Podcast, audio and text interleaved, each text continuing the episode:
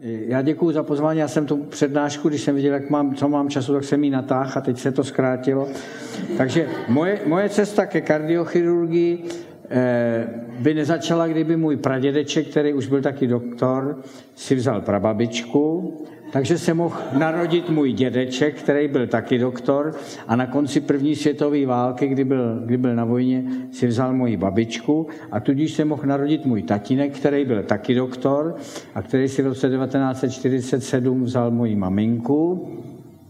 Takže jsem se 20. dubna 48 mohl narodit já a takže takhle mohla, mohla začít moje cesta ke kardiochirurgii. Eh, s tou medicínou jsem začal poměrně brzo.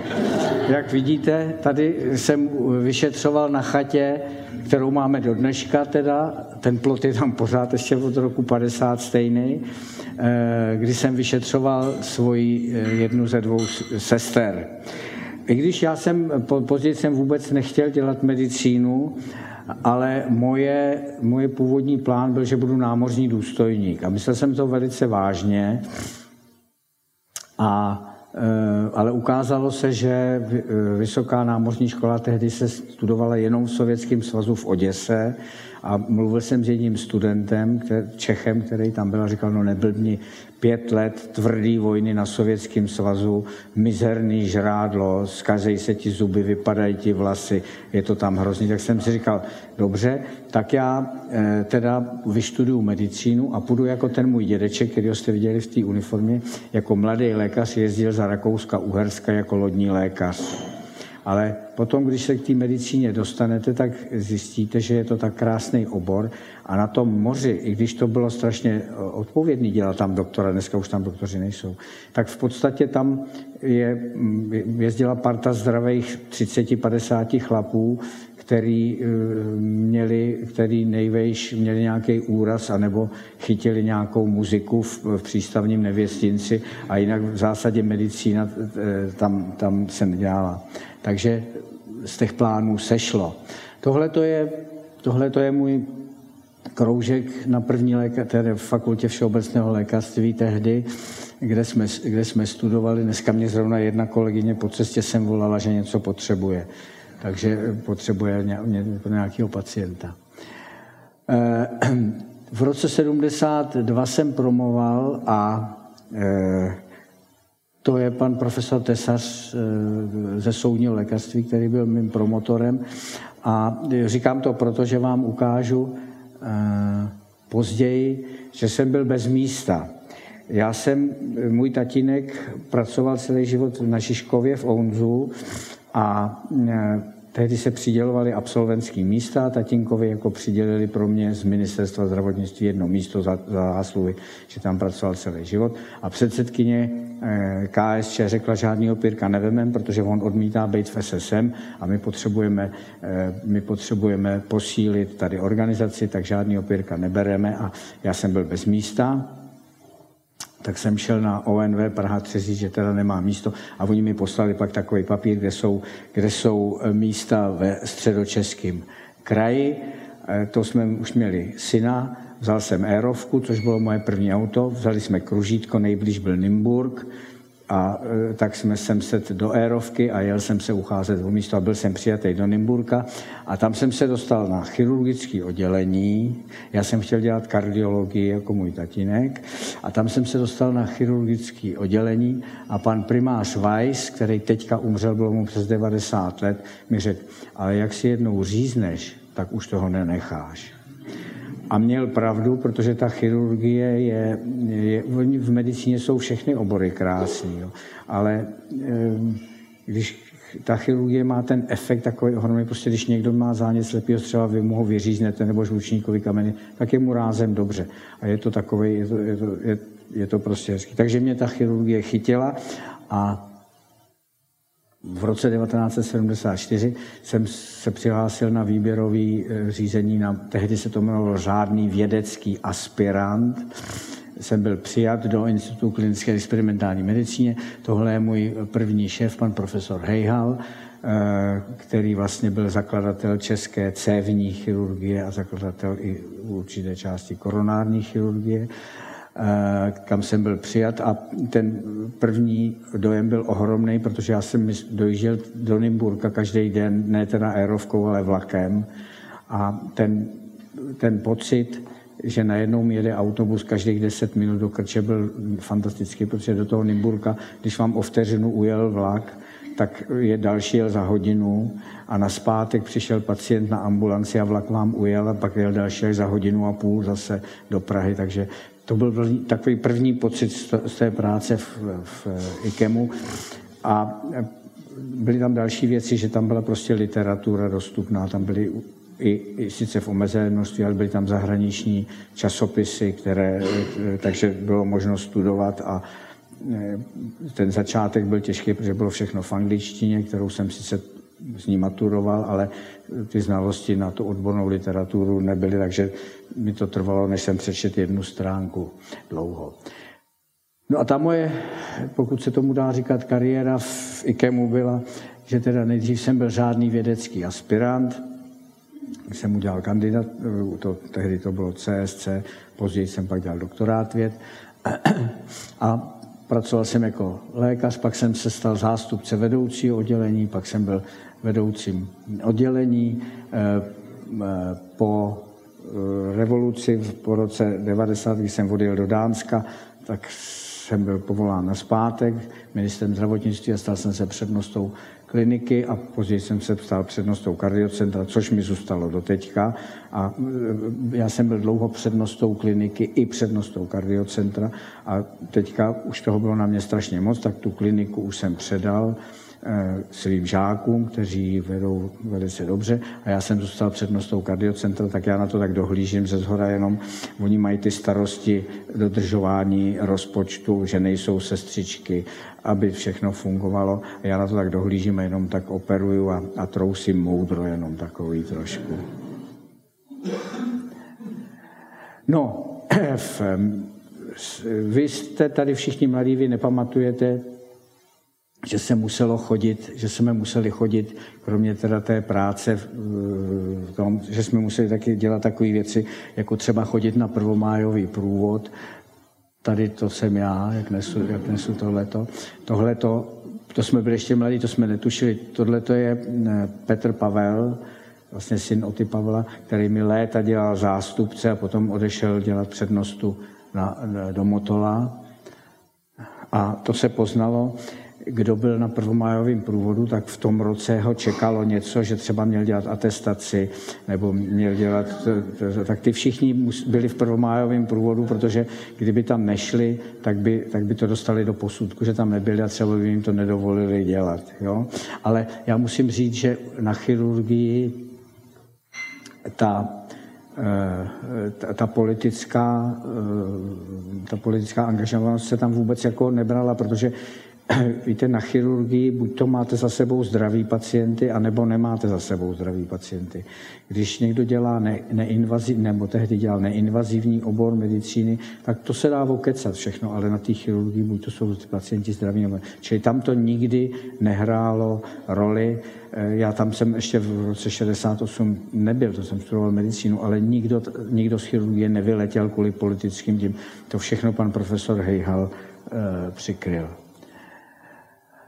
No, podařilo se mi, že jsem v letech 83, 84 eh, absolvoval eh, výcvik v kardiochirurgii v New Orleans u, v, v nemocnici Ochsner, eh, kde, která patřila mezi, na, na tom jihu, kromě Houstonu, patřila mezi nejlepší soukromá zdravotnická zařízení. Já jsem, já jsem musel udělat Eh, zkoušky, te, eh, aby, abych tam směl pracovat s pacientama, který eh, se psali formou testů a bylo to, tehdy jsme, my na to nebyli zvyklí, já jsem se na to rok připravoval, to bylo z celé medicíny ty zkoušky a bylo to takzvaný multi-choice, dneska už je to pro vás běžný, tehdy to nebylo běžný a bylo to všechno v angličtině samozřejmě, takže tam byly takový ta, bylo to z celé medicíny, z teoreticky takové otázky, jako, že tam třeba bylo, třeba bylo, že se nějaký e, příznak u té a té nemoci vyskytuje at least. Jo. Takže to musel A to bylo to 300 otázek a bylo na to 300 minut. A dělalo se to na ambasádě v, v Praze, bylo něko, a to se dělalo na celém světě v jednom dni a museli jste to udělat eh, na 75% toho, co dělali, současně to dělali čerství absolventi amerických univerzit a vy jste to museli udělat na 75% toho, co oni udělali, ale nevím, jak, ale prostě podařilo se mi to udělat. No a to bylo ohromný, já jsem, oni mě tam furt nechtěli pustit a pan profesor Firt, eh, můj školitel a pozdější přednosta, um, už se sebral, jel na OVKSČ Praha 4, říkal, prosím vás, co vám ten Pirk udělal, že ho nechcete pustit do Ameriky. A oni říkali, no, on zatajil ve svém životopise, že jeho tatínek měl soukromou praxi. Tak pan profesor přijel a, a já říkám, pane profesore, to byl ale dědeček. Ten dědeček v té uniformě samozřejmě za první republiky měl On se začal chechtat, protože jeho tatínek samozřejmě taky to bylo normální, jako teď mají doktoři soukromí praxe, ale to prostě OVKSČ, tak, tak mě tam prostě pustili díky tomu, že se teda přimluvil Kočandrla jako ředitel IKEMu a Fiat jako, jako šéfové. Ten, ten rozdíl byl, já jsem to bylo úplně neuvěřitelný. Jo. Kdo z vás už bral rozum v roce 80 tak víte, jaký, já tam jsem prostě přijel a tam, když lidi viděli ráno policajta potkali, tak hej, officer, how are you? A samá sranda a, a prostě všichni se na sebe smáli a e, sice teda mluvili ženským dialektem, takže já, když jsem tam přijel, tak mi na ministerstvu zdravotnictví půjčili 15 dolarů, který jsem musel za rok vrátit, když jsem přijel. A to bylo všechno, co jsem měl. A tak jsem přijel a spal jsem v nějakém motýlku u, u letiště. Ráno se mi něco ta recepční zeptala a já jsem řekl no a ona mi tři dolary vrátila. Vůbec nevím do dneška, na co se mě ptala. Ale te, te, tam, jsem, tam jsem se naučil, víte, tady za předchozího režimu Eh, doktor suploval práci sestry, sestra suplovala práce uklizečky a uklizečka jakožto příslušnice vládnoucí dělnické třídy nedělala nic. Zatímco ve Spojených státech si každý dělal profesionálně to, k čemu byl vyškolený. Čili kardiochirurg tam byl od toho, aby dobře operoval lidi. A e, takže e, ten výcvik tehdy v kardiochirurgii byl tak e, z dnešních pohledů neuvěřitelný, protože neexistovala pracovní doba. Jediná, jediný, co jsme věděli, že musíme být v půl osmi na operačním sále. Když jsem se tím měl dělat vizitu u 20 pacientů, tak jsem musel přijít třeba v 6, to nikoho nezajímalo. Končila práce tehdy, když šéf udělal odpolední vizitu a pak jsme mohli jít domů. Ale sobotu, neděli jsme museli chodit dělat vizity, to za nás žádná služba nedělala. Takže ten výcvik byl strašně tvrdý, ale za to se tam člověk strašně moc toho naučil. Já jsem jednou, měl jsem kalhoty v čistírně a už bylo tak pozdě, že jsem měl strach, že mi zavřou, tak jsem jako tak nesměle říkal, sir, tam se šéfům říká, sir, já bych, jako, že bych pro ty kalhoty, kdybych, jako, jestli bych už tohle, a on se mě tak podíval a říká, hele, to máš tak málo práce, že jsi umazal civilní kalhoty.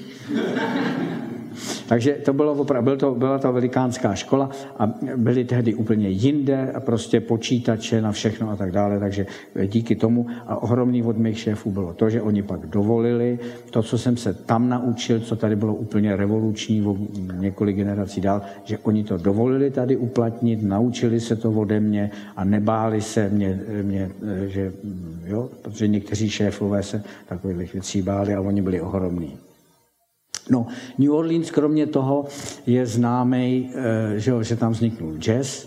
Eh, tohle to je eh, záběr z Preservation Hall, což je, to je to místo, kde se ten jazz narodil a tam se sedí, jako jsou v, v tělocvičně ty, takový ty, ty švédské lavice, nebo jak se to jmenuje, ty dlouhý takový, na tom se tam sedí a tam před váma sedí parta takových, já myslím tak 75 plus nebo 80 plus černožských muzikantů, který hrajou fantastický jazz a tam jsme se v neděli po vizitě taky, taky dostali do té do staré čtvrti.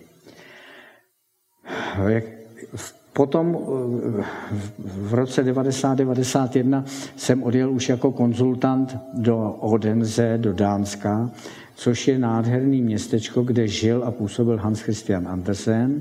Takže tam, když jde, kače, když jde kachna s eh, káčátkama přes silnici, tak se zastaví doprava, že jo? protože pravděpodobně z ní bude ta krásná labuť jednou. Takže eh, ten domeček, kde Hans Christian Andersen žil, a tam ten, to je úplně protiklad té Ameriky, to Dánsko. Dánsko je země s nejmenší korupcí na světě. Tam jsou ty, ty lidi tak já jsem tam vyprávěl, což teda, jestli tady někdo pamatuje, za, eh, dřív šoféři prodávali naftu z aut, že jo, z těch nákladňáků a kdo mě, lidi s tím topili, jak kdo takže oni to prodávali levně. A já jsem tam těm mladým klukům, já jsem je vždycky pozval k sobě do bytu, co jsem tam měl a eh, třeba jsem jim uvařil knedlíky, nebo uměl jsem, nebo, nebo jsme dělali bramborák a přivez jsem vždycky basu piva z Prahy. A e, tak jsme si povídali, já jsem jim říkal, hele, to naftový auto, to je fantastický. E, ty šoféři to, tu naftu, co ušetří z těch nákladňáků, tak oni to prodávají. A ty mladí doktoři dánský, jenom abyste měli představu, jaký ty dánové jsou, úplně stuhli a říkali, tak počkej, oni to kradou a ještě to prodávají.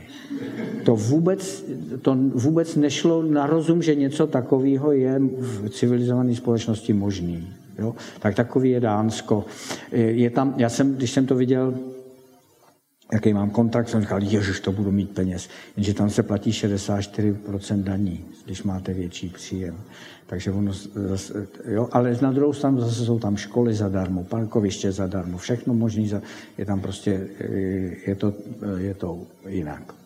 No a tam jsem pracoval a, a pak jsem se teda vrátil už do toho IKEMu. Tak tady máte Hanse Christiana Andersena. No, jak jsem říkal, podle mě v medicíně žádný obor není královna a žádný obor není popelka. V každém oboru se dá dělat krásná medicína, pokud se dělá s láskou a zápalem a ne systémem děkujeme, odcházíme. To prostě já, já se s ním. Já s tím nesouhlasím, opakovaně jsem to řekl. Výcvik v medicíně je pokračováním školy a prostě to je tak na celém světě. Samozřejmě lékař, když má atestaci a získá to místo, tak má mít potom plat, který zhruba je trojnásobek průměrného příjmu v té které zemi. Jo? Ale každý ten obor vyžaduje specifické vlastnosti a lékař, který nemá předpoklady pro kardiochirurgii, může být vynikající v jiném oboru. A my to tak děláme, přijímáme na rok a, a během toho roku vidíme, jestli z toho člověka vychováme kardiochirurga nebo ne. A pak mu to řekneme rovnou, protože není nic horší, když tam zůstane a on vidí, že ty ostatní ho přeskakují a to. Když tam ten, ten rok v tom výcviku se, jim, se jenom, jenom uh, hodí. Takže ta kardiochirurgie má určitý věci, které musí proto mít. Musí mít ten člověk dobrou fyzickou zdatnost. Ty operace trvají 5, 6, ale i 12 hodin a musíte vydržet stát. Já každý den ráno 20 minut cvičím a posil, posiluju zádový břišní svaly, dělám stretching abych, abych to vydržel. Musíte mít manuální zručnost a smysl pro detail a pečlivost, protože ty cévy, které na tom srdíčku napojujeme, mají 1 až 2 mm a my to tam musíme našít a nejen, že to nesmí ta krev vytékat vedle, ale musí to i zůstat průchodné, nesmí se to uzavřít. Nemáte, musíte se rozhodovat rychle, protože my to srdce, když na něm pracujeme, my ho zastavíme, neteče do něj krev a my pracujeme, ale to nejde do nekonečna. Když spravujete zlomenou kost na noze, tak můžete o tom meditovat 10 eh, minut sem, 10 minut tam se tolik nestane a musíte to tak udělat dobře. Ale v té kardiochirurgii musí, spěcháme, aby to srdíčko bylo zastavené na co nejkratší dobu. Eh, musíte mít smysl pro vedení týmu, protože ten operatér je vedoucí toho týmu, on to rozhoduje, on to řídí, i když má tam ty spolupracovníky, ale musí mít smysl pro tohle. No a taky chceme, aby všichni dělali nějaký výzkum, nějakou, nějakou vědu, aby, aby se to posunovalo někam dál. Teď ta kardiochirurgie se dělí na, eh, na řadu věcí, které byly. Vrozené srdeční vady. Vrozené srdeční vady těch je naštěstí málo, takže pro, celé, pro celou Českou republiku stačí jedno pracoviště, protože dělají tak 500-600 operací ročně, což stačí. Kdyby to bylo roztříštěné, tak ty zkušenosti by byly malé. Takže my jsme se dohodli už před mnoha a mnoha lety, že vzniklo kardiocentrum dětské v Motole, které je vynikající a my se zabýváme teda léčením vrozených srdečních až v dospělosti, až po 18. Eh, roku života. To, co je nejčastější, jsou operace pro ischemickou chorobu srdeční. Jo? Tech, tech je... To tady musím mě tady něco povídalo. Eh, tech je, to dělá zhruba 75 75% všech eh, operací. Na druhém místě jsou operace chlopní, a pak jsou to kombinované operace, kterých stále přibývá. To je eh, operace pro ischemickou chorobu srdeční i chlopeň. Pak jsou to velice složité výkony na té hlavní cévě, která vede srdce do celého těla, to je ta hrudní aorta. Potom, když už se s tím nic nedá dělat, tak děláme transplantace srdce, eventuálně to, čemu se říká umělé srdce. No a potom jsou to jiný zásnější, jako jsou srdeční nádory, poruchy srdečního rytmu, které někdy taky operujeme. Takový nejmodernější operační sál dneska vypadá takhle. Ono se mu říká hybridní operační sál a to z toho důvodu, že to kombinuje eh, operační sál, což vidíte, to je stůl operační, tady je tady je mm,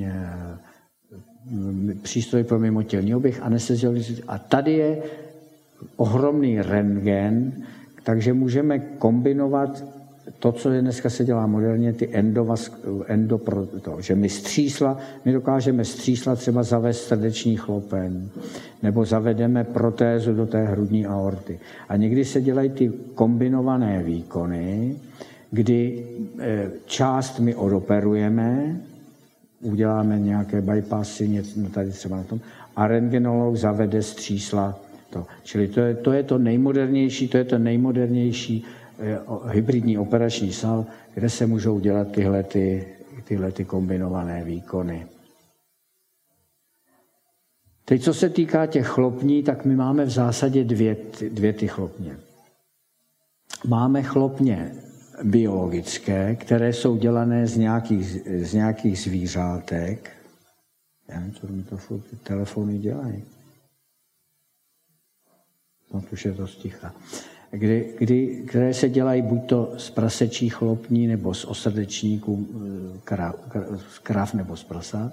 A pak máme chlopně mechanické, každé má svoje výhody. Ta mechanická má neomezenou životnost, ale musí ty lidi užívat varfarin, to je lék na snižování srážlivosti krve, což je původně jedna krysy teda. Ale v roz, ve správném dávkování to umožňuje funkce té chlopně. Na rozdíl od těch biologických chlopní, které tedy tohleto, které tohleto nem, e, nemají, ale mají omezenou životnost, během 15 let se jich asi 10% musí vyměnit a čím je člověk mladší, tím vydržej míň, ale nemusí se nic užívat. Takže my to dáváme, tyhle ty chlopně, tohle dáváme mladším lidem a tohle to dáváme lidem tak nad 65 let. Tady vidíte, ono to moc nevidíte, protože tady je hodně světla, to je záběr z operace toho, toho aortokoronárního bypassu. Tohle to je srdce, tohle to jsou ty kanily, kterými je to připojeno. Eh, ten mimotělní oběh, který funguje po dobu, kdy na tom srdíčku pracujeme místo srdce a místo plic. Jo? A tadyhle vidíte, tohle to je ten bypass, který vede tady na zadní stranu srdce. Tady tohle to, co skoro nevidíte, další bypass. Tak takhle to vypadá srdce při operaci. Tak tohle to už je, to se dostáváme k tomu, k tomu dalšímu, to je transplantace srdce. Já to s váma nech, vám nechci říkat všechno, to by byla medicínská přednáška. Ale zajímavá věc je ta, že o transplantaci srdce se už píše ve starém zákoně, kdy tedy eh, Ezechiel říká, odstraním z vašeho těla srdce kamene a dám vám srdce z masa. Ono, oni samozřejmě tehdy nevěděli, k čemu srdce slouží. To objevil až v 17. století pan profesor Harvey v Anglii. Oni si mysleli, že eh, v srdci sídlí duše, láska, povaha člověka. To, když tak to vám pak můžu vysvětlit, proč. Prostě tak to bylo. Tudíž on myslel, že vymění někoho, kdo byl zlej, vošklivý, že mu dá jiný srdce a on se z něj stane hodný. Čili ta myšlenka byla strašně stará. Zatímco to umělé srdce vzniklo mnohem později, protože lidi eh, první energii, kromě vody, kromě první uměle udělanou energii, stroj pohání byl až parní stroj v 19. století. Do té doby lidi měli jenom vodní a ne, neznali, čili nikoho nenapadlo. No a my ho používáme, to, to, to umělé srdce používáme dneska zcela běžně, teď, o tom, teď tady bude kongres příš, za deset dní, kde já o tom budu mít přednášku. Eh, to je, vidíte jak je to, vidíte, jak je to umělé srdce dneska malé, tohle jsou nůžky, kde toho našijeme na srdce, kde tady to nasává krev z levé komory, obchází toto srdce a vrací se to do té aorty, čili to a tam je vevnitř je turbinka, která se točí asi 5 až 8 tisíckrát za minutu a žene tu krev prostě tím, tím proudem.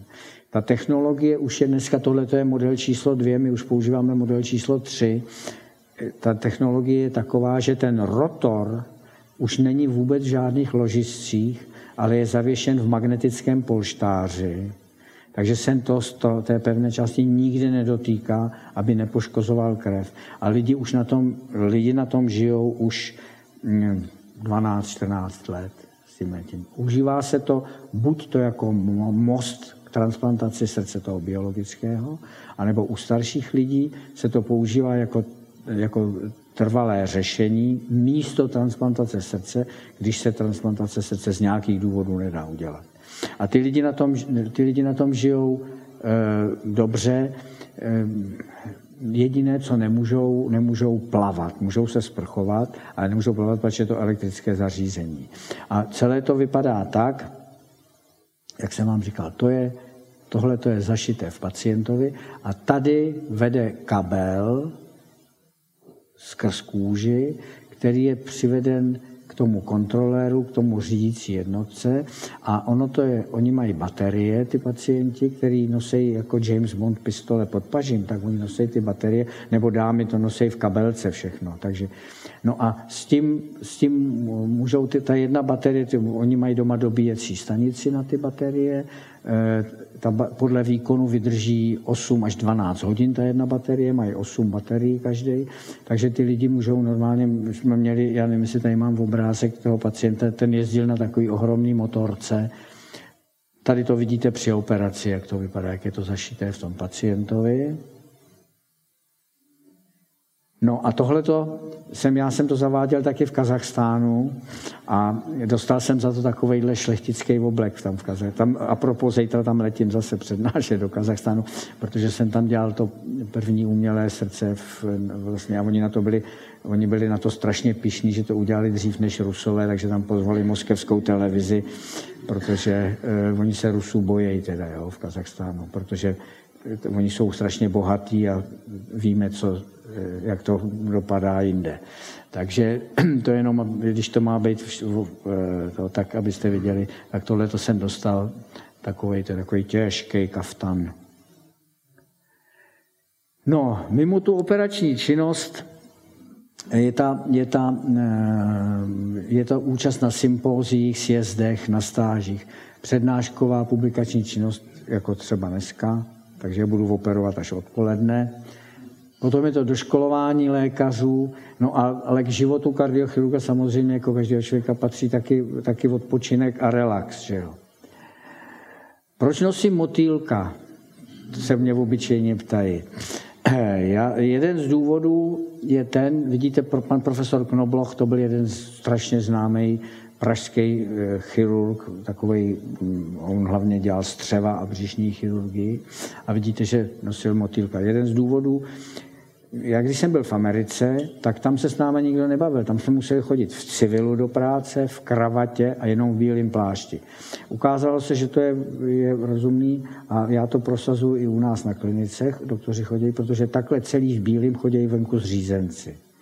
Protože chováme se podle toho, jak jsme oblečeni, té příležitosti. A jestliže pacient jde na operaci srdce, tak to je ohrom, to je prostě, to je, to je, to je, to to je ohrom, to je prostě velký zásah, to je velká důležitost. A když vidí, že i ten lékař tomu dává tu důležitost, že se slušně oblíkne a nepřijde k němu ušmudlaný v bílém v oblečení, kterým se válí týden ve špitále, tak to, to navazuje důvěru. Takže eh, takže jsem to, no ale teď ta kravata je, ale byla, jsem zjistil, že je strašně nepraktická. Když máte rozepnutý plášť, nakloníte se, tak ono to toho pacienta může šimrat, nebo si můžete. No a když jsem se podíval na fotky všech starých profesorů medicíny, tak všichni nosili motýlka. Tak jsem to zkusil, už mi to zůstalo. Tohle je, tohle je institut lékařů, to, kde, kde teda eh, přednáším eh, doškolování lékařů. My jsme měli nejdokonalejší systém vzdělávání lékařů na světě. Bohužel byl samozřejmě eh, ovlivněn politicky, tak jako bylo všechno tady ovlivněné politicky. Ten se, ten se zrušil. Já když jsem to někde přednášel, když jsem byl ve výboru Evropské společnosti, když jsem říkal, jaký máme systém lékařů, říkali, to je fantastický, to nikdo nemá. To je naprosto... Tam stačilo odbourat to politikum, že se rozhodovala strana o tom, kdo bude dělat druhou atestaci nebo ne. Zbouralo se to, aniž by za to byla náhrada a mladí doktoři byli zoufalí, protože jim každý půl roku měnili vzdělávací program. Atestaci se zkoušejí po každý na jiné fakultě. Tehdy byl jednotný, ucelený systém, který stačilo, eh, a to já říkám všude, který, který stačilo jenom samozřejmě modifikovat. Tohle to je záběr, to jsem taky já, jaký jsem byl pěkný vlasatý kluk, tehdy se to tak nosilo když jsme natáčeli výukový film o mimotělním oběhu.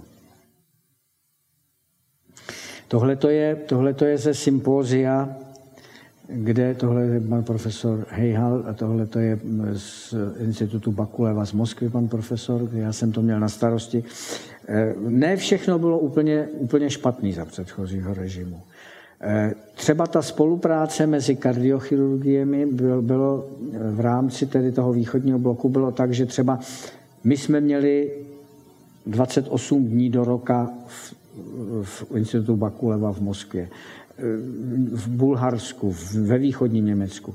A jezdilo se a existovala takzvaná letní škola mladých kardiochirurgů, která byla vždycky v jedné z těch zemí, takže my jsme se všichni znali, kde nám ty odborníci před ní přednášeli a jezdili jsme na stáže tam a tam, takže to, to, nebyl, to nebyl špatný systém. Tohleto. Tak tohle to je, to je k těm sympózím.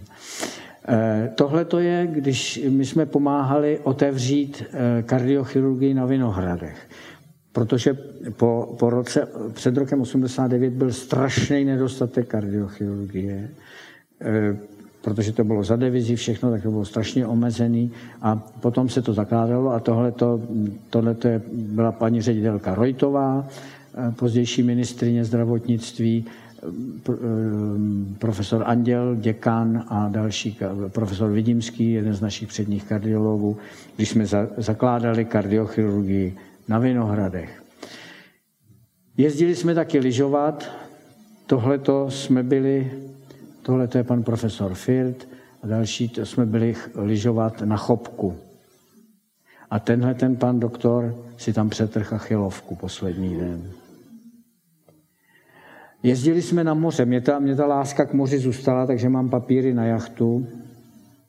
A tohle to jsme byli Tohle to byl jeden z mých učitelů, profesor Hajnal, který před týdnem umřel ve věku 93 let, kdy já jsem vzal, já jsem vzal pět kolegů a jeli jsme do Jugoslávie na jachtu a byli jsme tam několikrát, jednou se svými učiteli, jednou jsem tam pak jel taky se svými žáky a bylo, bylo to perfektní. On nikdy nechtěl mít nádobí, my jsme se střídali. A, a Jarda, Jarda nechtěl za živýho boha, ho nikdo nepřinutil mít nádobí. Měli jsme tam takovýhle, takovýhle soubor, kde jsme tancovali v krojích e, lidový tance, kde jsme, ne, že bychom to dělali závodně nebo to, ale když byla nějaká příležitost, tak jsme tam měli takovou, takovou partu. Tu dneška děláme triatlon. My máme lékařský triatlonový klub, kde e, tohleto, tohleto jsou moji kolegové, to je syn můj, Tohle to je někde z Maďarska z mistrovství světa lékařů v triatlonu. Takže No, maratony běhám, teda už jsem přestal, tak to je další, ta atletika je dalších mých, mých koníčků. Dokonce jsme mistři Evropy v, v, v, v, cross, v terénní štafetě, ne lékaři, to já jsem jediný doktor, ale na mistři Evropy prostě v, to, v cross štafetě v kategorii 65+, plus, druhý byli Němci, třetí byli Angličani. Takže jsme jim, jim vytřeli zrak. A dalším, další, dalším koníčkem relaxu jsou veteráni. Jak stárnu, tak, to, takže starý jávy je jedna z mých, tohle tu mám nejradši, to je, to je 350 OHV, čtyřtakt, nádherná motorka, jednoválec.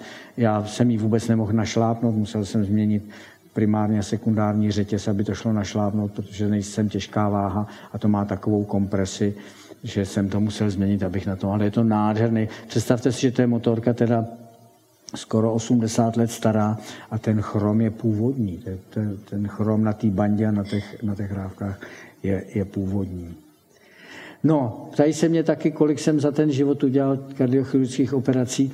Já nevím, v roku 83 až 95 se to nedochovalo, tak to nevím. Ale vím, že od roku 95 až do, do srpna letošního roku to bylo 5252 plus 276 transplantací srdce a e, taky tři op, op, transplantace bloku srdce a plíce.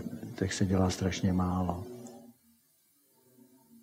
No a tak to je všechno. Stačil jsem to? Stačil jsem to. No. Takže to je všechno.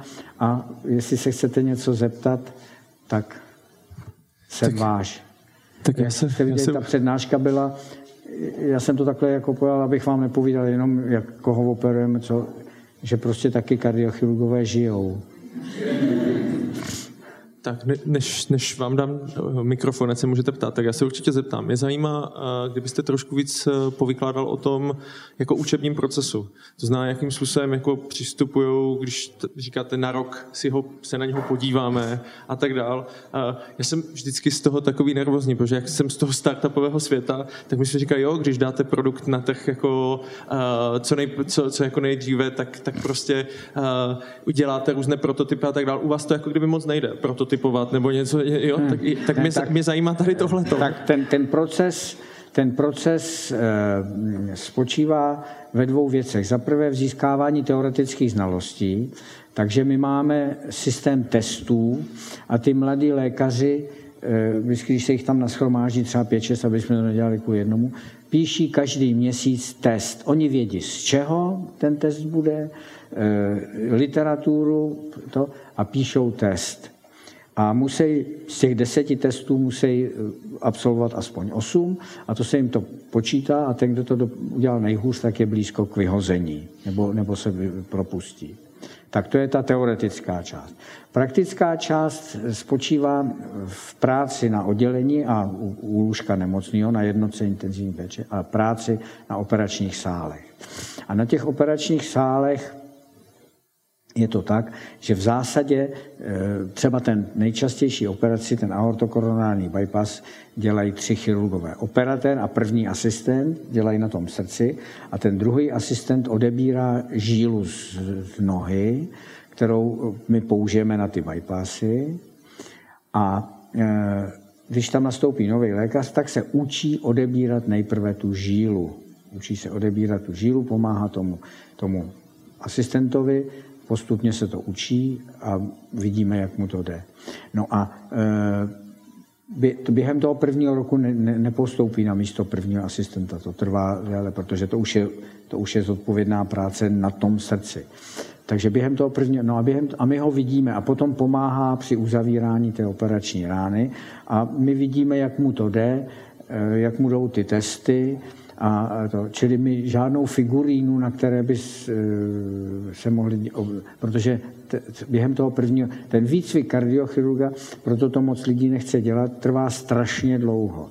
Protože když jdete dělat na břišní chirurgii, tak tam jsou takový menší operace, jako vyříznutí nějakého podkožního nádorku nebo operace slepého střeva a postupně se dostává k těm větším, větším, větším. Když to na srdci žádná malá operace není, je to vždycky operace srdce a vždycky jde prostě, ono při každé operaci může jít o život, ale prostě je to operace na srdci. Jo? Takže oni musí mít, oni musí mít ten to, co dřív byla první atestace, dneska se tomu říká kmen, takže se vrací k tomu systému. Takže oni musí, my je posíláme na stáže, na, na břišní chirurgii, hodně třeba do Slaného, kde máme zpřátelený primáře, který je budou vychovávat, který je budou... Takže musí dojít na traumatologii, musí během toho roku absolvovat taky ty, ty povinné. A z toho všeho si uděláme tu mozaiku a někdy on sám řekne, když to vidí, co čeká, což oni netušili. Když vidí, že ten proces je dlouhý a je to pyramida, že na, na toho operatéra to nemusí každý dotáhnout, jo? Tak, tak někdy sami řeknou, hele, my to vzdáváme, my jdeme. Jo? Takže z této mozaiky během toho roku se dohodneme, jak budeme pokračovat. Takhle jste to myslel? Ještě, ještě se zeptám, jak jsou velké ty týmy? Eh, co vlastně kolem té jedné operace? Víte, my máme, my máme já na to mám samostatnou přednášku právě pro ty, pro ty MBA. My, máme úplně jiný systém. Tady je ve většině nemocnici zavedený starý rakousko-uherský systém, že je pan primář, je vedoucí oddělení, doktor Novák má na starosti pokoj 5, 6, 7, ten má na starosti tohleto. To je podle mě úplně špatně. Ten pacient je zoufalý, protože se ho má na starosti každou chvíli někdo jiný. My, máme, my pracujeme konzultantským systémem, kdy přednosta kliniky, když vypisuje program, tak ten pacient je přidělen do týmu a ten tým se stává z jednoho až dvou kardiochirurgů a třeba tří mladších lékařů a kardiologa. A ty se o něj starají od přijetí přes operaci až do propuštění. Takže to je ten tým, který tak má zhruba těch pět e, lidí. Ale nejsou všichni u té operace, někdo dělá na lůžkata. Jsou operace, které děláme ve dvou, třeba náhrada aortální chlopně, to, to už se dneska dělá ve dvou, ale ten aortokoronální bypass se dělá ve třech, plus je tam samozřejmě anesteziolog, je tam technik mimotělního objevu, je tam instrumentářka, je tam anesteziologická sestra, je tam obíhající sestra, takže je to tak do deseti 8-10 lidí na, na tu jednu operaci. Ale ten, prostě ten systém, že ten člověk má svý, svý, ví, na koho se má obrátit a je to i dobrý pro šéfa, protože on řekne, my to máme barevně odlišený ty týmy, a on řekne, když ten šéf chce něco říká, který tým se stará o toho pacienta, říká červený tým, tak už ví, na koho se má obrátit, když se mu něco nezdá. A ne, že on řekne, no jo, ale předevčírem ho měl Franta, ale to jsem ho neměl já a Mařenka ho měl, a tak, to, takže to tam to není. A říkáte 10 lidí, říkáte 8 hodin, tak ta operace jako trvá. A mě by zajímalo, ten styl toho řízení. Říkáte, že v podstatě asi, když to probíhá nějak podle plánu, tak je tam asi všechno jako v, nějak v pohodě. A jakým způsobem ten člověk jako je schopen řídit? Nebo vy děláte ty operace, jak, jak ten člověk je schopen? Nebo je to direktivní, řeknete takhle a takhle, celé se to vlastně přeskládá podle toho, podle té situace? Jak, jak to funguje? Nebo no, se radíte? Ne, no, no jo, po, já třeba úmyslně se ptám toho asistenta, když jsme před nějakým krokem, to už je taky součást výcviku, já vím, co udělám. Ale zeptám se ho a řeknu mu, hele, co, co, co bys si myslel, že teď bychom měli udělat? Jo? A nebo, tak to, to, to, to je součást, ale rozhoduje se, definitivně to rozhodne. Ně, někdy, když, je ten, když ten, eh, kdo operuje, ještě nemá atestaci, ale připravuje se na ní a ten starší mu asistuje, tak vlastně to řídí ten starší, jo, ten za to zodpovídá. Ale jinak v zásadě eh, musí rozhodnout, řekne, teď uděláme tohle a je to jeho zodpovědnost. A, ale může o tom předtím třeba povídat, když už když operují dva a testovaní, taky si někdy asistujeme navzájem, tak o tom to můžou si povídat, ale nemůžou si povídat dlouho. Protože to, to, to, to nejde jako eh, říct, tak já se pojám do učebnice. Je tam nějaká to... limita, po, po kterou jako, jako kdy to... Ne, to není řečeno, ale většina těch eh, větši, to, ta rozhodující je ta doba, kdy to srdíčko nepracuje My ho promýváme speciálním roztokem, abychom ho ochránili, a to, ale tak většina těch operací je tak tak ty rutiny jsou tak do hodiny, hodinu a půl zastavený to srdce. A za tu dobu tak v zásadě, když děláme bypassy, tak co, co jeden bypass, 110 minut zastaveného srdce, tak zhruba, jo a dělá se tři, asi tři a půl, čili je to tak kolem ty tři čtvrtě hodiny na ty nejběžnější operace. Na jednu chlopeň, to je, to je všechno do hodiny, to srdce zastavený. Ale když se dělají operace, kdy toho pacienta musíte ochladit na třeba na 26 stupňů, když nahrazujeme tady tu, tu aortu, a aby mozek byl ochráněný, tak, tak to třeba trvá hodinu, než ho ochladíme. Jenom, ale to se zase tam nic neděje. A toto srdíčko pracuje. Čili my se snažíme, ale tak přes ty dvě hodiny to je málo, kdy to srdce je zastavené. Jo, je, je, mě to jako fascinuje, tak já se budu ptát, tak když tak mi vyrvěte prostě ten... ten, já, já se ještě chci zeptat, uh, já samozřejmě, že z těch filmů helikoptér a tohleto a teďka to tam rychle nesou, jak, je, je, je to vlastně nějaký jako kdyby model, který existuje, anebo jsou to předem naplánované výkony, eh, které vy víte, že dneska odpoledne nebo zítra a tak dál, je, nebo, nebo prostě najednou vám zavolá někdo a řekne, hele, za prostě teď se něco stalo, máme tady jako kdyby vhodné srdce, tak jak to slyšíme. Mm-hmm. jak tady tohle to funguje? Tak za prvé to, co vidíte v těch seriálech, jsou úplný hovadiny jako, tady byl nějaký seriál o tom doktorovi, jak chodil s tou hůlkou takové, já jsem mě kousíček viděl, tak já si myslím, že ten by nevydržel ani den pracovat v IKEMu, jo. To, je, to, je, to je úplně nesmysl. V kardiochirurgii je 90% operací plánovaných. Těch 10, a pak jsou operace, transplantace srdce je sice akutní výkon, ale to trvá několik hodin. My to víme, protože eh, musí se dělat ještě řada vyšetření. Čili my to víme, že bude transplantace srdce. To není, že se někdo naboural na silnici a ho nemu vememe srdce a jdeme ho našívat. To je, to je to možná v televizi, ale eh, to tak není. Jo?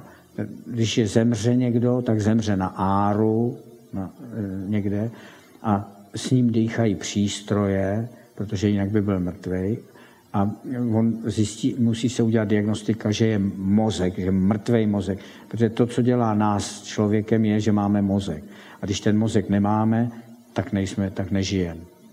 A, ale když, když s váma dýchá přístroj, tak uh, všechny ostatní orgány fungují, protože jsou ok, zásobovaný okysličenou krví a můžou fungovat. Takže je několik hodin a teď se musí zjistit, pro koho to je vhodný, takže to není akutní. Akutní věci jsou úrazy, těch je naštěstí málo, a potom jsou to právě ty příhody, kdy někomu praskne ta aorta, ta, ta hlavní teda céva. A to jsou skutečně urgentní operace, kdy někdy třeba přivezou za masáže toho, že se dělá srdeční masáž a za toho dáváme toho pacienta na, na, na mimotělní oběh, anebo skutečně honem honem jedeme na sál. Ale to je, já nevím, to je tak 20krát do roka, bych řekl. Jo? Takový. Ale tak, takže takový tyhle, ty, takový ty, eh, ztrácíme ho, tohle to, to jsou, to je, to je, to jsou, to je, to je, to je opravdu jako jenom televizní nebo filmový. To. Já, já teďka jako dejme tomu, ještě možná tady máme pár dotazů, jaká byla největší výzva, jaká je vůbec jako byla jako nejsložitější operace, nebo to, to na, na co jako vzpomínáte? Já si myslím, víte, že ta nejtěžší operace mě teprve čeká, to bude ta poslední, kterou budu dělat. Jo? Ale jsou, jsou operace složitý, ale i ta nejjednodušší operace, když si říkáte, jo, hele, tak na jedenáctou jdu na oběd, protože jdu dělat něco jednoduchého, najednou a je z toho, a musíte toho člověka stáhnout na zpátek, eh, abyste, abyste ho zachránili. Čili ne, ne, musíte ke každý, nesmíte mít trému před operací, to je, to je nesmysl. Musí to být rutina, ale musíte přistupovat s pokorou ke každé operaci, protože tam vždycky jde o život. Jo? Čili, a tak složitý jsou ty operace, třeba když tyhle ty na, na, té, na té aortě, anebo když už to srdce bylo třeba třikrát operováno, to je dost složité, nebo když ten pacient ty transplantace, když byl na, ta, na té umělé srdeční podpoře, tak to jsou docela složité, protože tam je spoustu srůstů a vy to musíte opatrně všechno uvolnit a někdy to trvá třeba dvě hodiny, než vůbec to, to nemocné srdce můžete vyndat. Takže to, to může být dost, dost práce. Takže to, to jsou takové ty, ty složitější operace, ale jaká mm, by, by, jsou některé unikátní operace, o kterých jste možná slyšeli, jak jsme toho, toho mladého muže, toho hasiče, dávali na ty dvě umělé srdce, když měl ten sarkom srdce, museli jsme celý srdce dát úplně pryč a nic tam nezůstalo z protéz, jsme museli to udělat nový a naší tam ty dvě pumpy. Jak to jsou takový, to jsou složitý operace. Já teďka uh, potom, máme, potom, nám, potom nám Já mám času dost. Já jdu, já jdu až po obědě operovat. Uh, ono to možná to tak nevyzní, když vy to takhle povídáte, tak uh, já jenom uh, se chci zeptat uh, IKEM z hlediska jako kdyby světového srovnání a vůbec jako kdyby to, co tady vy jako předvádí, tak vy jezdíte přednášet a tak dále. To znamená, to, co se tady jako kdyby daří té vědě, tak je asi nějakým způsobem jako benchmark pro ostatní. Tak jakým způsobem, jako kdyby, když srovnáváte IKEM s ostatníma pracovištěma, jak, jak, to jako, jak jsme na tom tady v Česku jako ve srovnání? Já, já myslím, vždycky tady o českém zdravotnictví, to bych vůbec si netroufnul hovořit, ale o kardiochirurgii jsme opravdu na, na srovnatelné úrovni. I když eh, ono to, ta, ten, ten pobyt toho pacienta, já ho dělím na dvě věci. Jsou to za prvé ta odborná část a za druhé ty, čemu já říkám, hotelové služby. Co se týče té medicínské části, tak protože většina z těch vedoucích absolvovali stáže v cizině nebo pracovali v cizině, takže tam jsme opravdu na srovnatelné úrovni. Co, co se týče počtu operací na milion obyvatel, podle toho se vy, vyjadřuje vyspělost té péče, tak jsme, jsme na perfektní úrovni jako, jako Rakousko, Německo. V čem se hodně pokulhává, jsou ty hotelové služby. My teda v tom IKEMu to máme dobrý, protože máme jenom jedno a lůžkový pokoje, každý má koupelnu, každý má záchod. Ale třeba co se týče jídla, já i v tom Dánsku, kde je, byla plně socializovaná medicína, tak pacient ráno dostal v rámci své diety, dostal jídelní lístek a tam si zaškrtal, co by chtěl k obědu, k svačině, k večeři. Tak to, to zatím o tom si můžeme nechat jenom zdát. Jo, to, to vůbec, eh, čili v těch hotelových službách tam máme ještě moc co dohánět. A s tím souvisí i, s tím souvisí i ten nadstandard. Já hrubě nesouhlasím eh, s našima politikama z většiny politických stran, který se snaží, sni- že jo, tady za cenu jednoho piva se vyhrály volby, že se zrušil 30 korunový poplatek u lékaře. To je jedno pivo. Je to přesně obrácený trend. Zdravotnictví dokáže spotřebovat jakékoliv množství peněz, protože se vyvíjejí úplně neuvěřitelné věci. A žádná společnost na světě nemá na to, aby to platila ze společných toho. Já nevím, proč si člověk nemůže připlatit na lepší oční čočku. Eh, já to, eh, říkají, to je diskriminace těch, kteří na to nemají. Podle mě to je nesmysl. Je to diskriminace těch, kteří se chtějí starat o své zdraví lépe a jejich eh, péče o, je, o zdraví je na předním místě jejich životních hodnot. Je to jako kdybychom řekli, že si nikdo nekoupí oktávy, protože někdo má jenom na fábii, tak si nikdo nepřiplatí na oktávy. Tady, když někdo chce ano, řeklo se, pojišťovny mají na, ta, řekněme, na takovouhle oční čočku, kterou hradíme všem bez problému. Ty lidi na to vidějí, ale třeba musí nosit brejle na, na něco. Já nejsem očař, tak vám to... Proč si nemůže člověk říct, dobře, tak pojišťovna mi dá tohle, a já si připlatím třeba pět tisíc a budu mít dokonalejší oční čočky, na který samozřejmě z toho všeobecného pojištění není. To, to tady to nelze. To neexistuje. On by si musel to zaplatit všechno. Jo? Takže, no, takže, takže já tvrdím, že tohle to je, že to diskriminuje lidi, kteří mají jiný životní hodnoty, kteří si nemusí koupit značkový džíny, nebo jdou do hospody, dají si jedno pivo nedají si jich pět a radši si budou platit to, aby třeba, když půjdu do nemocnice, měli zajištěnou jednolůžkový pokoj. Jo. Takže to já v tom si to myslím. Já se ještě zeptám v souvislosti s tímhle, pardon, a, a ono to je další oblast, ke které, které jsem se chtěl dotknout, abych rozproudil, už mi už to tam vrní ty dotazy. A, technologie. To znamená, že já mám mm, teďka říkáte čočky a tak dále, to znamená, všechno se vyvíjí dopředu. Vy říkáte, je tam v podstatě nějaká turbínka a tak dále. Že, a, jak funguje vlastně tam doktor, což je nějaký jako člověk, ale zase viděli jsme už operace robotů někde na dálku, že člověk může prostě z jednoho místa operovat někde jinde a tak dále. Jak se to vyvíjí ve vašem oboru? My jsme se potkali na Microsoft konferenci, tam jste o tom trošku mluvil, tak zkuste něco říct, jak se vlastně vyvíjí tenhle ten obor i z hlediska těch technologií a, a těchto těch věcí. Jo, vy jste ukazoval, jak jste tam psali na stroji ještě kdysi jako no, dávno. Ano, to, to jsem měl přednášku v, v IT technologie v, v medicíně, samozřejmě. Ehm, Chirurgie, jak již název říká, cheiros, to je ruka řecky, je, je to o těch rukách. Robot v kardiochirurgii se ukázalo zatím, že nemá vůbec žádný význam. My děláme mi, mi, mini-invazivní přístupy, ale na konci těch nástrojků je ten chirurg, který to udělá za čtvrtinovou dobu a za desetinový náklady, než, než ten, čili robot zatím zkouší se to někde, ale ne, ne, ne, ne, to. Eh, veškeré operace kardiochirurgické jsou hrazené pojišťovnou, nic si pacienti nepřiplácejí. Samozřejmě, že eh, chlopně dostávají všichni jen ty nejlepší, protože to dělá pár firm na světě, jenom dokonalý chlopně. Není, není eh, jako ty čočky, já jsem je uváděl jako příklad, protože tam, nebo klouby, kyčelní klouby, že jo, jsou dokonalejší.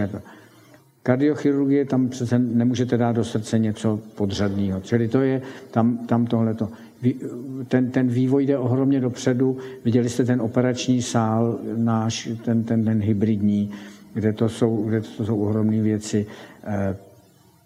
Ale anesteziologové mají ohromně léky, které dokážou tomu srdíčku dodat energii a využít tu energii, který nebejvaly. Monitorovací systémy jsou ohromně dokonalé. A, a co se týče léčby poruch srdečního rytmu, ty kardiostimulátory a to, ty jsou dneska neuvěřitelně většina z vás ví, jak je velký kardiostimulátor, že jo? Jak, jak, když to má nějaká vaše babička nebo někdo tady. A víte, v 50. letech, když udělali první kardiostimulátor, jak byl velký? Jako lednička. To stálo vedle lůžka nemocného, ten musel být trvale ve zdi zapnutý, ale žil. No a takhle to jde, takhle to jde ty umělý srdce. My, když jsme v roce 2000 čtyři s nima začínali, tak ještě to měl pacient tady před břichem takový to, ale dočkal se transplantace. To, tohle to se, všechno, to se všechno vyvíjí. Ty kardiostimulátory, dneska jsou to i defibrilátory, když ten pacient dostane nějakou těžkou arytmii, tak ono mu to dá, ale samou mu to dá výboj. Jo? Takže ta, ta, ta lékařská elektronika tak jako všechno dělá ohromný pokroky. Už musíme dát slovo, nebo, nebo už sem víckrát nepřijde. Já myslím, že je to skvělé, že jsme dokončili sérii otázek, protože moje, moje odlišná. Eh, já bych se rád zeptal, eh, zmínil jste, eh, že člověka definuje, že mu funguje mozek. Problesklo, že jsou vlastně tři mozky. Jak se tradičně říká, že prostě člověk má jako na srdci nějaký pocit a v, a v, útrobách, čili ve střevech nějaký pocit. Takže vlastně by byly jakoby tři hnízda nervů, který by šlo, šlo definovat jako mozek. Tak jsem se chtěl zeptat, eh, co se o tom ví aktuálně, že já jsem četl jenom nějaké takové útržky na internetu. Děkuji. Jasně. Eh, internet je ohromná věc, ale zároveň strašně nebezpečná, protože tam může každý napsat jakoukoliv hovadinu a nenese za to odpovědnost. Jo? Samozřejmě, že mozek máme jeden a těch center je tam daleko víc než tři. Těch je tam strašně moc. Mozek je mnohem složitější než jakýkoliv počítač. Jo? Ale e, to, co jste říkal o tom, že v srdci jsou nervy samozřejmě, ale které mají úplně jiný smysl, než, než myslet. Ale proč si to lidi mysleli, je ten, ten důvod je jednoduchý. Srdce reaguje na situace a na stres. Což je všechno, i, i když jste zamilovaný, to je taky stres. Pač nevíte, jestli vás Mařenka miluje, nebo jestli Franta nešel s jinou na rande. Je to, je to stres, i když, i když hezký často. E, a stres je prastará e, reakce organismu, kterou jsme zdědili po svých zvířecích předcích. A ta má dvě složky, psychickou a fyzickou. Tou psychickou se lišíme od zvířat, protože my ji ovládneme. Jo? Když vám šéf vynadá, tak vy ho nezastřelíte nebo nedáte mu pár facek, to se ovládnete. Ale ten str- tu, tu fyzickou část toho stresu, tu neovládnete, tu řídějí starý podkorový centra, my se lišíme mozkovou kůrou od zvířat a tohle to, jsou ty, to je ten starý mozek, který mají zvířata taky. A tam je ten stres příprava na nějakou fyzickou akci. Buď to musí to zvíře utíct, nebo musí ulovit toho zajíce. Jo? Čili to, no a aby mohl organismus dělat fyzickou akci, tak co? Musí se zvýšit přísun okysličené krve ke svalům a živinama. Čili jak se to? Rozbuší se vám srdce. A to neovládnete, to se, se vám rozbuší. A co udělá moderní člověk? Neudělá fyzickou akci, zapálí si cigaretu, sedne si k počítači, dá si kafíčko a něco sladkého, aby si obavil nervy a zadělává si na hypertenzi, teda na vysoký krevní tlak a na infarkt, protože se vám taky vyplavějí, vyplavějí se vám masní kyseliny a další energetické zásoby pro ty svaly. Je to, tam se děje v tom organismu taková velká řada změn, například se vám sníží výdej moči. Proto, že ten organismus za ty miliony let ví, že se třeba budete potit, že tu tekutinu budete potřebovat. Jedna naše sestřička, když se jí ptali, už, uh, už teď je do důchodu akorát zkušená sestra, instrumentářka, jestli se jí nechce čůrat při těch operacích. Říkala, mm já umím dát ledviny na zpětný chod. uh, takže zvýší se vám srážlivost krve. Protože ten organismus za ty miliony let vývoje ví, že třeba budete krvácet, abyste nevykrvácel. Čili po rozčilení můžete dostat infarkt, když máte zúžený ty cévy. Infarkt je to, že se vám ten céva na srdíčku zanáší, zanáší, zanáší a v jeden okamžik se tam ta krev srazí v tom a máte infarkt. Jo? Čili to je to, že ta, takže takhle to vzniklo. Všechno vydává mozek, ty signály. A ta mozková kůra je to, co dělá člověka člověkem. Jo? A e, takže žádný jiný řídící e, mozek není jiný. Mícha to už, to už jsou, tam už vedou nervy, že jo? To, ale to, tohle to všechno, tohle to všechno uh, řídí mozek. Opravdu, jo. Nemáme žádný náhradní mozek. Já, někdo vzal, já, já se ještě možná zase, a potom to tam zase přesunu, super. Uh, já se zeptám, protože teď jsme na to narazili, to byl můj další dotaz. Vy jste uh, to krásně řekl, že se, že, že se o tom nebudeme bavit, ale teďka se bavíme mozek v podstatě, jako že člověk žije nebo nežije.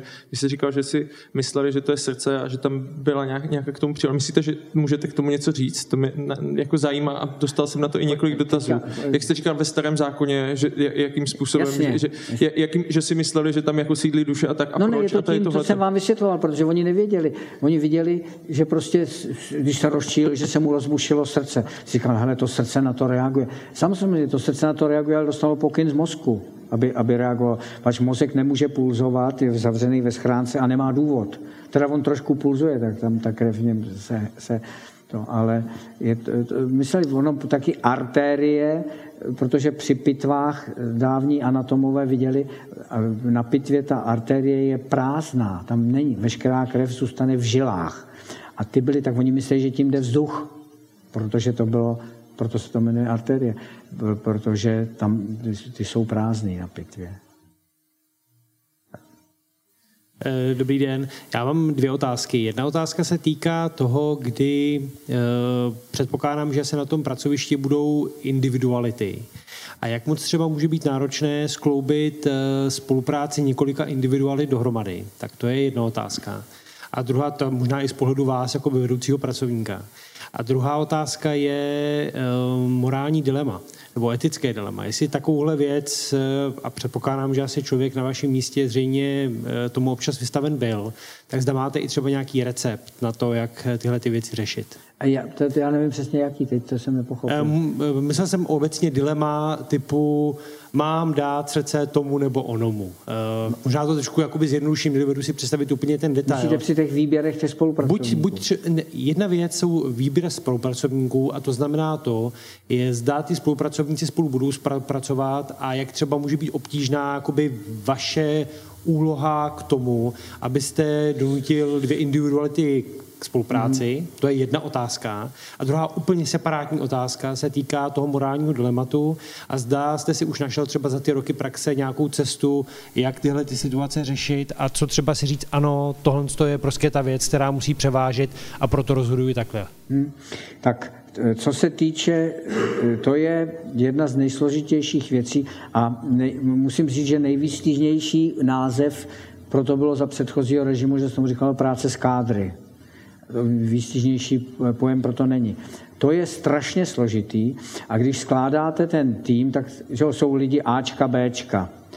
Když, tam budete, když si tam vyberete samý Ačka, tak se z toho zblázníte, protože Ačko má eh, srší nápadama, ale nemá, jak se tomu říká, sitzfleisch, aby je realizovala.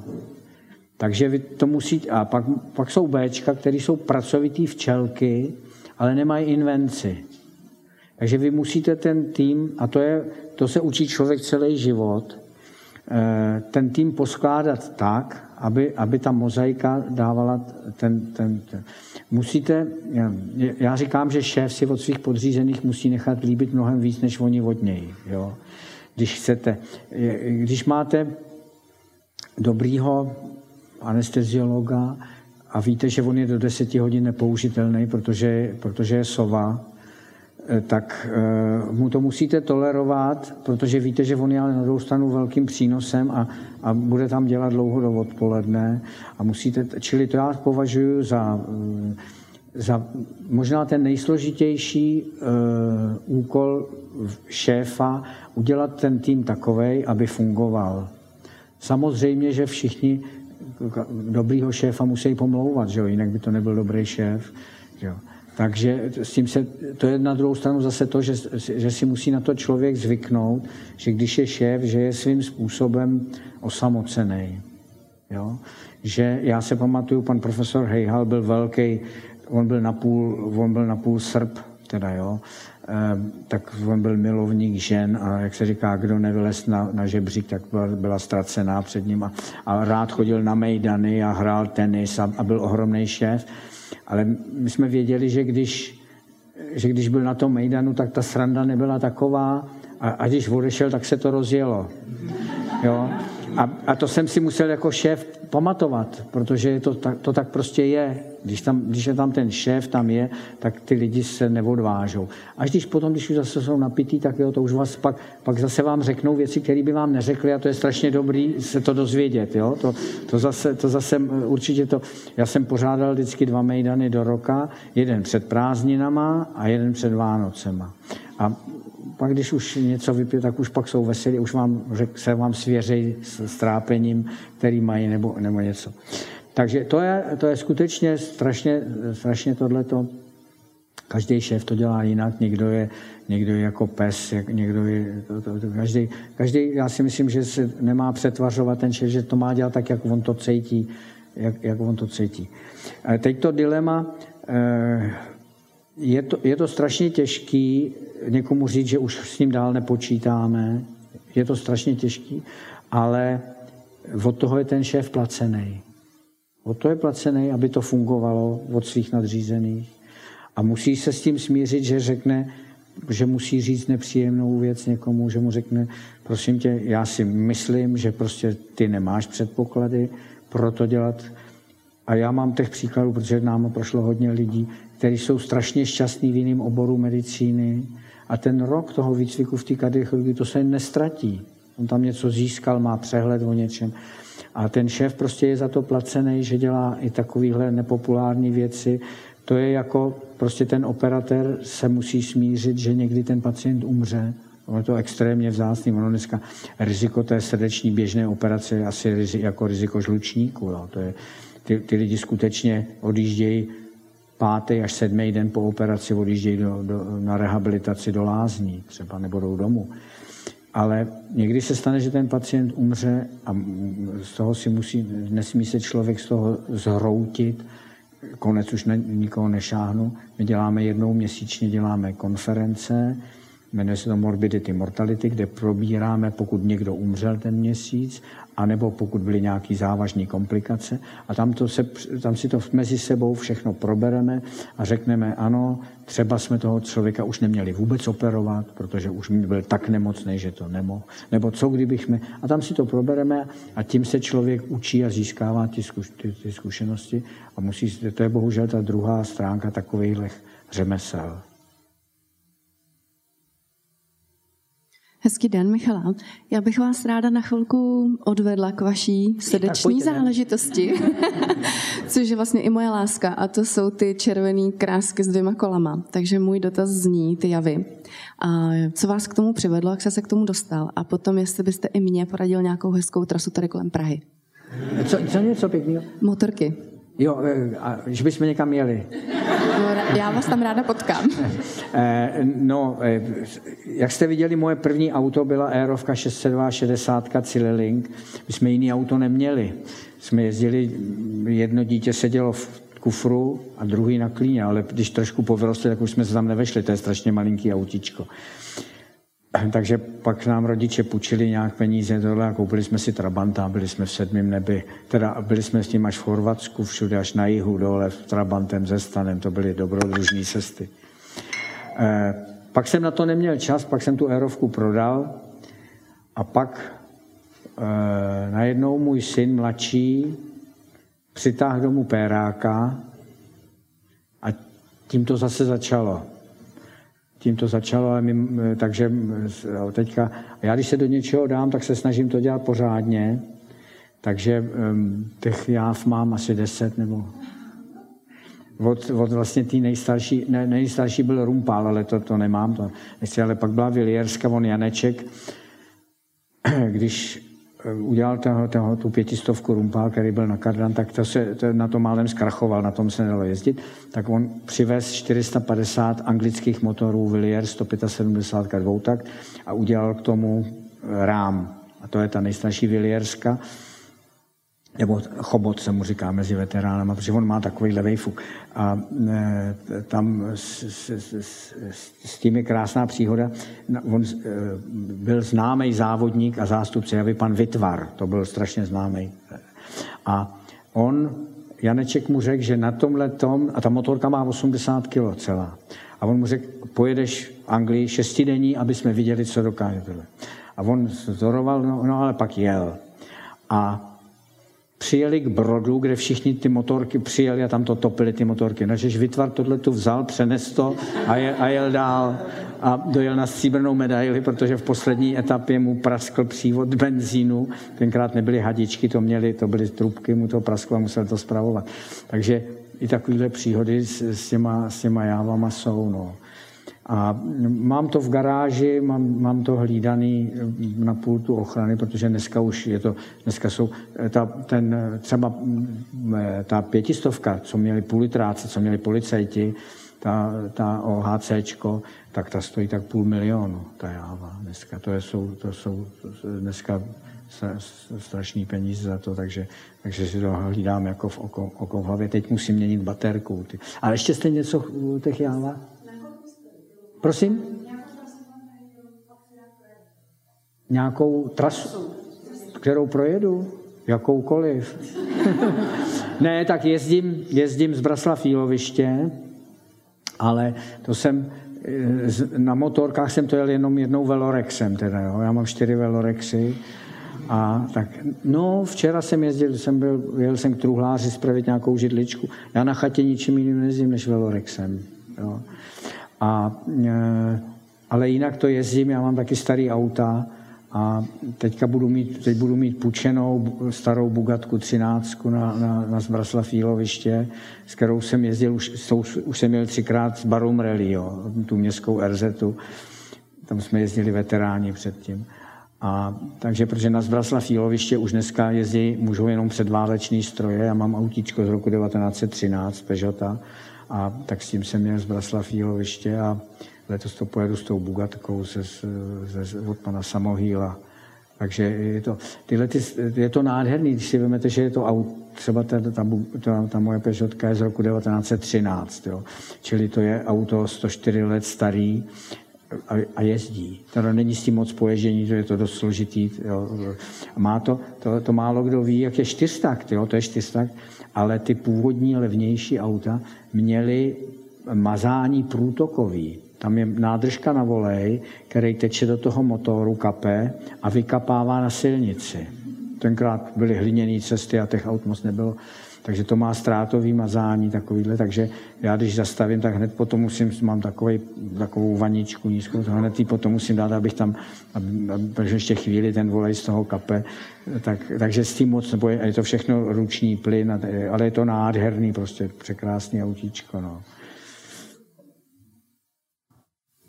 Ja by som sa rád spýtal, ako e, človek, ktorý videl e, množstvo ochorení srdca a liečili ich,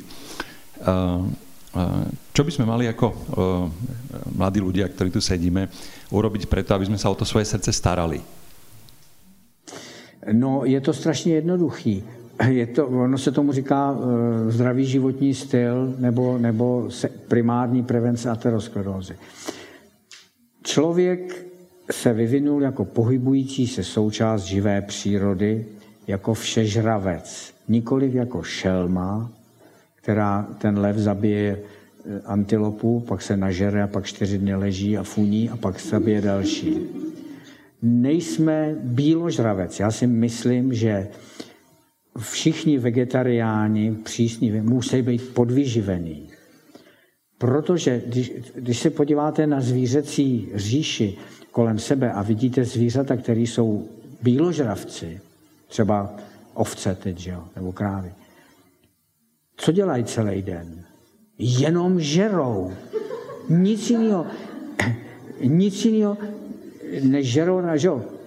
Protože to je tak málo. Slon musí za, za den sníst metrák sena, aby přežil vůbec protože to je tak málo kaloricky vydatný. A co vegetarián ráno, ráno si dá nějakou, já nevím, cuketu nebo co, pak nic, pak pracuje, pak v poledne zase slupne kuzelí, večer si dá kedlubnu, musí být podle mě podvyživený. Takže to ani jedno nepatří do zdravého životního stylu. Člověk se má pohybovat. Hele, já to mám z parkoviště do kanceláře 167 schodů. Chodím to pěšky několikrát denně, pak jdu na operační sál dolů zase. Máme se pohybovat. Člověk by měl aspoň třikrát týdně si udělat čas, hodinu, aby se dostal, aby e, si zvyšoval výkonnost, to znamená dostat se do té aerobní fáze svého pulzu. Je to jed, orientačně je to strašně jednoduchý. 220 minus věk a z toho 75% A to je puls, kdy, když jste v té takzvané aerobní fázi a zvyšujete si výkonnost a měl byste v tom být tak tu hodinu třikrát týdně. E, takže pohybovat se. Mluvíme zatím o zdravých lidech. Jo? E, co je příjemný e, pro srdečně cévní systém, je prospěšný, rozumný pití vína. Tak ta sedmička vína denně pro manželský pár. Eh, pánové ty, ty čtyři deci a dáma dvě deci. Eh, není to, není to, že bychom vás chtěli diskriminovat a to o to poslední deci se nějak podělíte. Není to, že bychom vás chtěli diskriminovat, ale je to, protože souvisí to s, meta, eh, s jedním enzymem, alkohol dehydrogenáza, který mužský mají víc a méně ale nic si z toho nedělejte, vaše srdíčko je zase zdravější než mužský. Protože v mužském srdci existuje jev, který se jmenuje vlastně jako plánovaná buněčná smrt nebo apoptóza, kdy ty, ty, tam se jmenuje myocit, ta, bu, ta buňka, která, ta svalová v srdci. A u, u nás, mužských, každou hodinu 2,5 tisíce těchto buněk odumře. Nám se to srdce nestratí, oni ty ostatní nabidou na objemu a převezmou jejich funkci. A tenhle ten je třeba v ženském srdci jsme nepozorovali. Ten tam není. Jo? Čili zase to máte tohle, to máte lepší. No takže pohybovat se, zdravě jíst, no a e, délku života, délka života je víceméně daná geneticky. Vy si nezdravým životním stylem, kouřením, přejídáním se, nepohybováním se, si ho můžete výrazně zkrátit. Sportováním si ho nemůžete výrazně prodloužit, ale přidáte si aktivní léta k tomu svýmu životu. Jo? Mně bude za rok 70 a běhám půl maratony. Zatímco jiný v 70 letech s takovýmhle břichem bez zubej sedí a, a před, před televizí. Čili přidáte si aktivní část tomu životu, jo? ale neprodloužíte si ho. No a teď, pokud něco, máte nějaké onemocnění, tak si ho musíte léčit. Strašně zrádný je vysoký krevní tlak. Když běžíte a uděláte si výron, tak vás to bolí a vy si to šetříte. Vysoký krevní tlak nebolí. O tom vůbec nevíte, až když dostanete mrtvici. Dostanete mrtvici, přivezou vás a zjistí, že máte 220 na já nevím kolik. Čili to, abych v, tom, v určitém věku se chodilo na pravidelné kontroly toho krevního tlaku, je strašně důležitý. Když máte cukrovku, tak můžete sportovat, můžete dělat všechno, naopak to prospívá, ale musíte držet dietu. Čili pokud máte nějaký takovýhle onemocnění, tak si ho musíte se, musíte se o sebe starat. Zaplať pámu, víte, za předchozího režimu se říkalo, zdraví je celospolečenská věc, jeste bůček, kuřte, my se o vás, strana a vláda se o vás postarají. To je nesmysl. Každý se o svoje zdraví musí především starat sám. Jo? A potom ta společnost mu pomůže, když už na to nestačí. Jako u nás je daleko víc návštěv u lékaře, než, než je v západní Evropě, protože to pořád přežívá. A každý, kdo jde k lékaři, tak myslí si, že ta návštěva musí končit předepsáním receptu. Když to porovnáme se západem, tak to je úplně jinak. Tam vám ten pan doktor poradí. Vy třeba nemusíte hned mít na všechno léky. Tady všichni chtějí na všechno léky. A já vím, kamarádi praktici říkají, no, mě ty pacienti to vyžadujou. Oni, oni se na mě zlobí, když jim nepředepíšu dost léků. A přitom je řada léků, u kterých skutečný efekt nebyl vědecky prokázaný. Vynikající lék je samozřejmě anopirin nebo superpirin, aspirin. Jo? To, je, to je lék na všechno. Ten, ten je opravdu dobrý.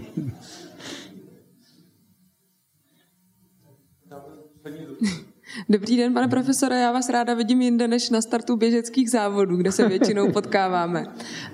Já mám takový dotaz na roli žen v, ve špičkové medicíně, potažmo kardiochirurgii, protože jsem teďka mluvila se známou, její 18 let, chce být lékařkou, byla někde dokonce na stáži na, na nějaké kardiologii se podívat a tak dál. A tam jí natvrdo řekli, že prostě hold jako ženy tam úplně nemají místo, protože uh, mají tu potřebu občas jako mít rodinu a, a, a rodit děti a tak, a že když teda ten výcvik je tak náročný, tak vlastně uh, ti vedoucí těch pracovišť, když by měli do nich dát tu energii, tak radši prostě si vybírají ty muže, protože uh, za ten rok, dva, kdy ty ženy odejdou na mateřskou, tak vlastně ztratí uh, tu, ten přehled o tom oboru, který se rychle vyvíjí. A tím pádem prostě v, jaké, v jakémkoliv oboru medicíny stejně vždycky ti nejlepší budou jenom muži. Tak mě by zajímalo ne, eh, to, uh, váš názor. Nej, nejdřív řek, potažmo řeknu potom, teďka řeknu nepotažmo. Je to blbost. Vybrala si blbý oddělení. Máme, máme řadu profesorek přednostek kliniky, který mají normálně rodiny. Takže jsou, jsou eh, Jana Hercogová, přednostka eh, kožní kliniky, paní profesorka Abrahamová, eh, přední naše onkoložka, teda lékařka na léčení nádorů, byla paní profesorka Pešková, přednostka první chirurgické kliniky, jen tak, čili je to, je to blbost. Potažmo k té kardiochirurgii, mým snem bylo vychovat ženu kardiochirurga a možná, že se to dokonce podaří. Máme Susku, která, Tučanovou, která na, mimochodem výborně běhá. Jo. Má už dvě děti, který přitom odchovala, teda její tatínek taky běhá a ten se jí o to stará s maminkou občas. Ale když někdo chce, tak to jde. Máme několik děvčat, i z Ukrajiny tam máme paní doktorku, nebo dvě už teďka dokonce. Eh, čili jde to. Je, je to, ano, je to určitý handicap, protože když mají ty děti, tak se ten výcvik protáhne, trvá déle. Ale když chce i v takovém oboru, jako, jako je kardiochirurgie, tak, eh, tak, eh, tak to jde. Dokonce jedna, ta už ale chodinka onemocněla, ta už začínala operovat srdce, ale pak těžce onemocněla na plíce a musela toho, musela toho nechat. Takže je to, je to určitý handicap, ale, ale mm, je to, tak, si tak si vybrala pěkně blbý, blbý pracoviště, kam se šla podívat. U nás máme eh, řadu děvčat kardiologů, atestovaných kardiologů. Mají soukromý praxe, aspoň já vím o dvou, který byli u nás. Mají soukromý praxe kardiologický, čili musí mít kardiologickou atestaci. Jo, takže vybrala si blbej obor, teda blbej, blbej tu nemocnici, kam šla, jo, protože je to, je to samozřejmě, ten výcvik je, je, je tím handicapovaný, ale za to, mají, e, za to mají nahražený tím, že mají ten pocit krásný, že mají děti. To my mužský nemá, ne, neznáme, to mít, mít, porodit dítě. Děkuju. Já se ještě poslední asi dotaz. Eh, já, když jsem si s váma zase půl hodiny povídal o běžeckých botech a tak dál, vidím prostě, co všechno stíháte, kde berete tu energii, pane profesore. Jak, jak, jak to máte? Já, víte, já nevím, no já, já nerad jsem nečinej. Moje, moje žena ta říká, já už jsem udejchaná, jen když ty přijdeš domů. Ale Eh, nevím, no. Tak nějak asi mám. Tak moc děkuji, profesor Jan Pirk. Díky.